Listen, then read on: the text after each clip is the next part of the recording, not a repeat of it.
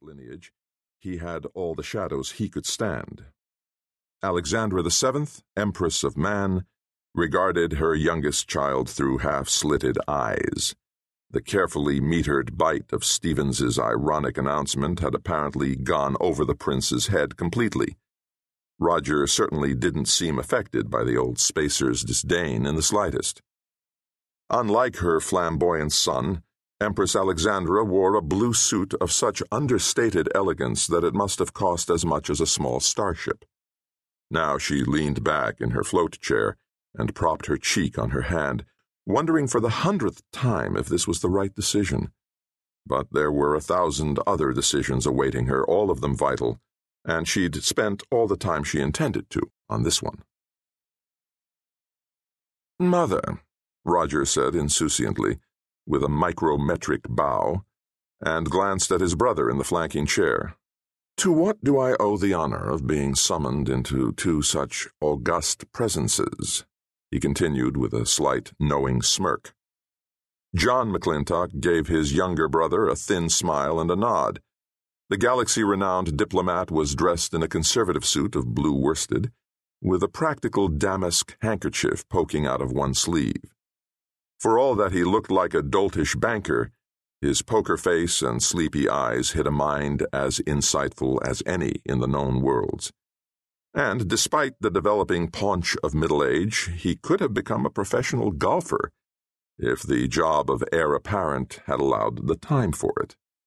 The Empress leaned forward abruptly and fixed her youngest with a laser stare. Roger, we are sending you off planet on a show the flag mission. Roger blinked several times and smoothed his hair. Yes, he replied carefully. The planet Leviathan is celebrating net hauling in two months. Oh, my God, Mother! Roger's exclamation cut the Empress of Man off in mid sentence. You must be joking. We are not joking, Roger, Alexandra said severely. Leviathan's primary export may be grumbly oil, but that doesn't change the fact that it's a focal planet in the Sagittarius sector and there hasn't been a family representative for net hauling in two decades. Since I repudiated your father, she didn't bother to add. But, Mother, the smell, the prince protested, shaking his head to toss an errant strand of hair out of his eyes. He knew he was whining and hated it, but the alternative was smelling grumbly oil for at least several weeks on the planet and even after he escaped Leviathan, it would take several more weeks for Kostas to get the smell out of his clothes. The oil made a remarkable musk base. In fact, it was in the cologne he was wearing at the moment, but in its raw form, it was the most noxious stuff in the galaxy. We don't care about the smell, Roger, snapped the Empress. And neither should you.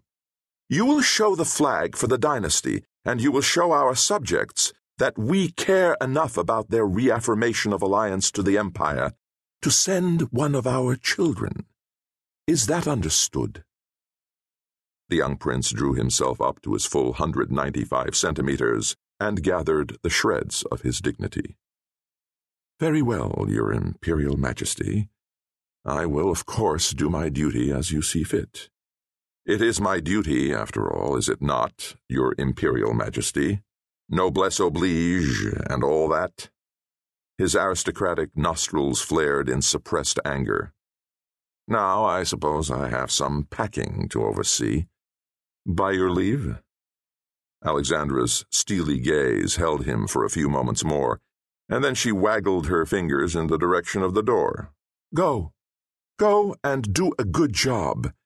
The for a change was unstated. Prince Roger gave another micrometric bow, turned his back quite deliberately, and stalked out of the room. You could have handled that better, Mother, John said quietly after the door had closed on the angry young man. Yes, I could have. She sighed, steepling her fingers under her chin. And I should have, damn it. But he looks too much like his father. Uh, but he isn't his father, Mother, John said quietly unless you create his father in him or drive him into New Madrid's camp.